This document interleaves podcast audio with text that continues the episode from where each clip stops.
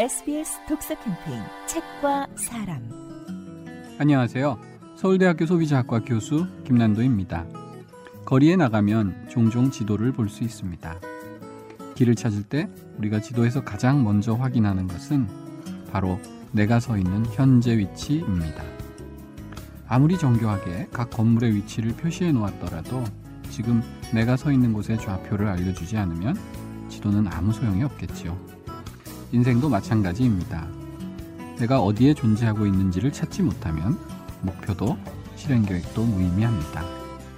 갓 어른이 되어 서먹한 사회의 낯선 거리에 들어섰을 때, 인생길에서 방향을 잡지 못하고 헤맬 때, 책은 내가 존재하고 있는 곳을 비춰주는 맑은 거울이 되곤 합니다. 지금까지 김난도였습니다.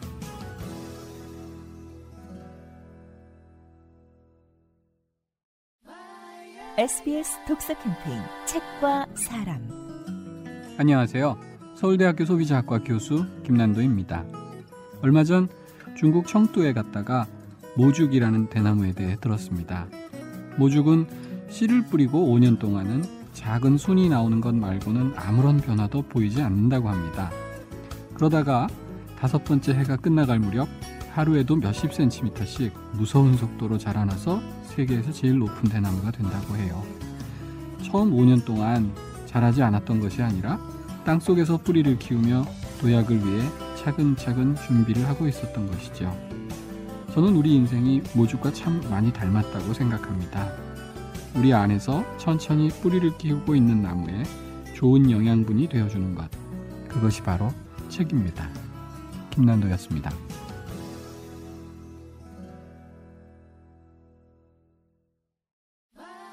SBS 독서 캠페인 책과 사람 안녕하세요. 서울대학교 소비자학과 교수 김난도입니다. 28살에 아이와 단둘이 남은 이혼녀가 있었습니다. 그녀는 정부에서 지급하는 생활보조금을 받으며 근근히 살아갔지요. 어느 날 그녀는 작가가 되겠다며 글을 쓰기 시작했습니다. 원고를 다 쓰고도 그것을 복사할 돈조차 없어서 글을 일일이 처음부터 다시 타자기로 입력해야 했지만 그녀는 포기하지 않았습니다. 그녀가 바로 해리포터 시리즈로 영국 여왕보다 더 큰 부자가 되었다는 조앤 롤링입니다. 그녀는 이런 말을 했습니다. 실패는 삶에서 불필요한 것들을 제거해준다. 그렇습니다. 실패는 우리가 다시 시작할 수 있는 기회의 또 다른 이름입니다. 지금까지 김난도였습니다.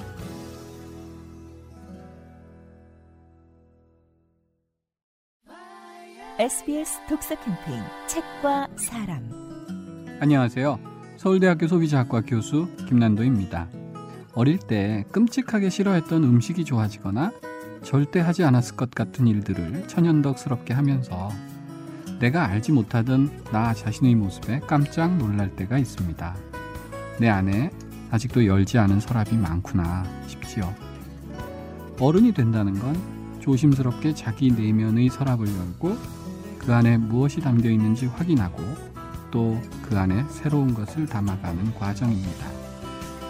어른이 되어가는 우리에게 이제 다 왔다 라고 말하는 대신 조금 더 가보자 라고 말해주고 이제 와서 무슨 하면서 유보하는 대신 지금이니까 라며 격려해주는 것 그것이 바로 책입니다.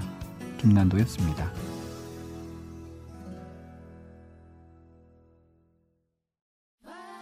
SBS 독서 캠페인 책과 사람 안녕하세요. 서울대학교 소비자학과 교수 김난도입니다. 마음이 많이 아플 때 꼭 하루씩만 살기로 했다. 몸이 많이 아플 때 꼭 한순간씩만 살기로 했다. 이혜인 수녀님의 시 어떤 결심 중에서 들려드렸습니다. 불면증에 숨쉬는 것조차 어려웠을 만큼 힘들었던 시절.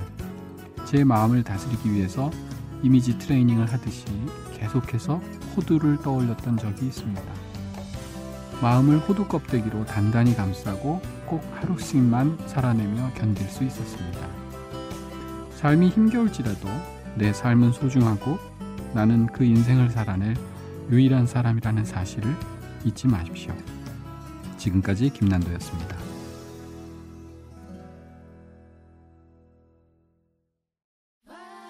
SBS 독서 캠페인 책과 사람 안녕하세요. 서울대학교 소비자학과 교수 김난도입니다. 독일의 철학자 쇼펜하워는 이런 말을 했습니다. 지금까지 자신이 진실로 사랑한 것은 무엇이었는가? 자신의 영혼이 더 높은 차원을 향하도록 이끌어준 것은 무엇이었는가? 무엇이 자신의 마음을 가득 채우고 기쁨을 안겨주었는가? 지금까지 자신은 어떠한 것에 몰입하였는가? 이런 질문들에 대답했을 때 자신의 본질이 뚜렷해질 것이다. 어떤 일을 해야 할지, 어떻게 살아가야 할지, 우리 삶은 물음표의 끝없는 연속입니다. 그리고 우리는 꽤 자주 책 속에서 그 물음표에 대한 답을 찾기도 합니다. 지금까지 김난도였습니다.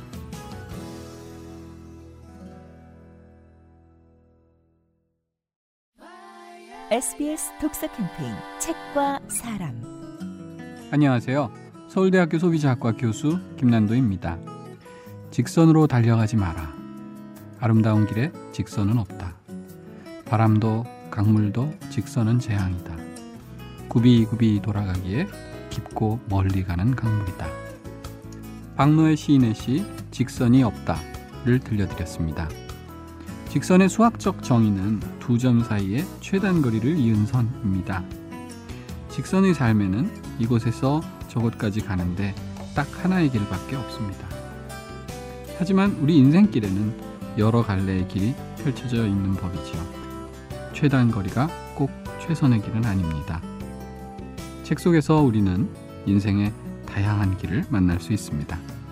지금까지 김난도였습니다.